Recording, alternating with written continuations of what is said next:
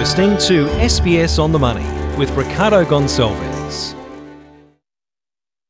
Hi everyone, it's your daily 10 minute business and finance news wrap for this Friday, the 17th of September 2021. Is the world on the cusp of another massive corporate collapse? Well, there are fears that one of China's biggest real estate companies may go under, and it comes amid a rapid decline in the iron ore price, down 50% from July peak of 230 US dollars a ton. Today, the guys over at UBS downgraded its expectation for iron to reach below 100 US by the end of the year. What now? For more on all of that, I spoke earlier with Elizabeth Tian from Citi. Uh, we actually expect iron ore price to hold above $100. Our uh, target for you know 2022 is for around $125, and we don't see it going below $100 till around 2023. Um, having said that, you know iron ore is this week will probably be the largest sell-off on record. We've seen a big sell-off in some of our mining stocks, like Fortescue. We actually think it presents quite a good opportunity. Um, companies like Fortescue, they've really paid down their balance sheet. Um, and even on iron ore around these prices, they're yielding at around 9%. So we see this more as an opportunity. Is it fair to say that one of the reasons why we're seeing this slowdown is because of this curb in steel production in, in China, but that also relates to a slowdown in the Chinese economy? How serious is all of that? Yeah, we've absolutely we've had some disappointing data coming out of China, both in July, August. We had weak retail sales numbers, you know, manufacturing numbers, and that's on the back of you know the floods they're having in China, and also the pandemic, Delta rearing its head in China.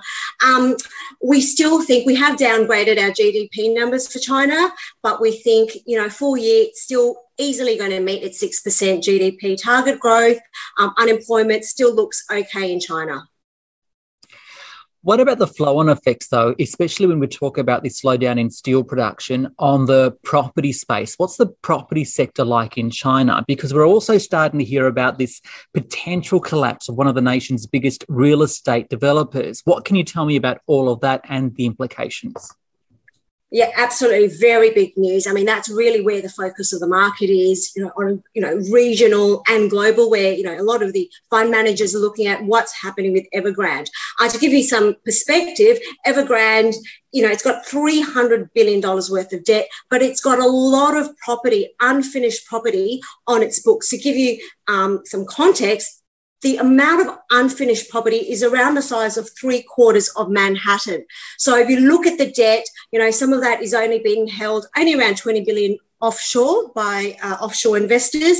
A lot of that is being held by people who've put a deposit, you know, trying to buy a new house through this property developer and suppliers. And some of it is in Chinese banks. Big question, is this going to spread? And I guess the other thing is, will the government help bail it out? So there's a lot of uncertainties or unknowns at the moment. But how will this impact Australia as a result? And have you had to, I guess, um, adjust your investment strategies as a, as a result? Yeah, absolutely. I mean, the reason it's such a big focus is that's a fear of the market. You know, there's headlines now. Is this going to be China's Lehman Brothers moment? We don't think so. Um, if you look at the debt, it is contained very much within China, a lot of it, you know, uh, some of it to Chinese banks. If you look at markets, you know, what are indications of this contagion? You know, we saw with Lehman's, you know, the damage was because it just spread throughout the banking system, not only in the US, but globally. If you look at what's happening in markets, though, uh, things like credit default swaps in China banks, that's not blowing out. It's indicating that the markets think you know, this is very, very fragile, but at this point in time, it's probably, you know, you can contain it. You look at the Chinese share market, it's still near its highs. The yuan is still strong, really saying, everyone, we're looking at this, but we think it probably is manageable at this point in time.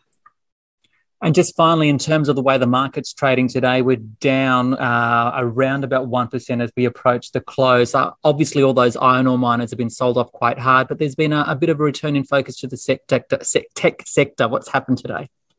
Absolutely. So a couple of things. Um, you know, obviously mining stocks in the red, Fortescue down nearly 10%.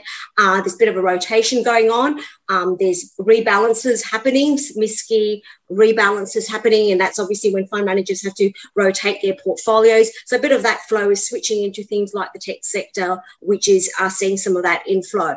Um, Iress is a stock that sold off nearly 10% today. Um, there was M&A activity uh, private equity, EQT is walking away from that deal. It's seen its share price down around 10%.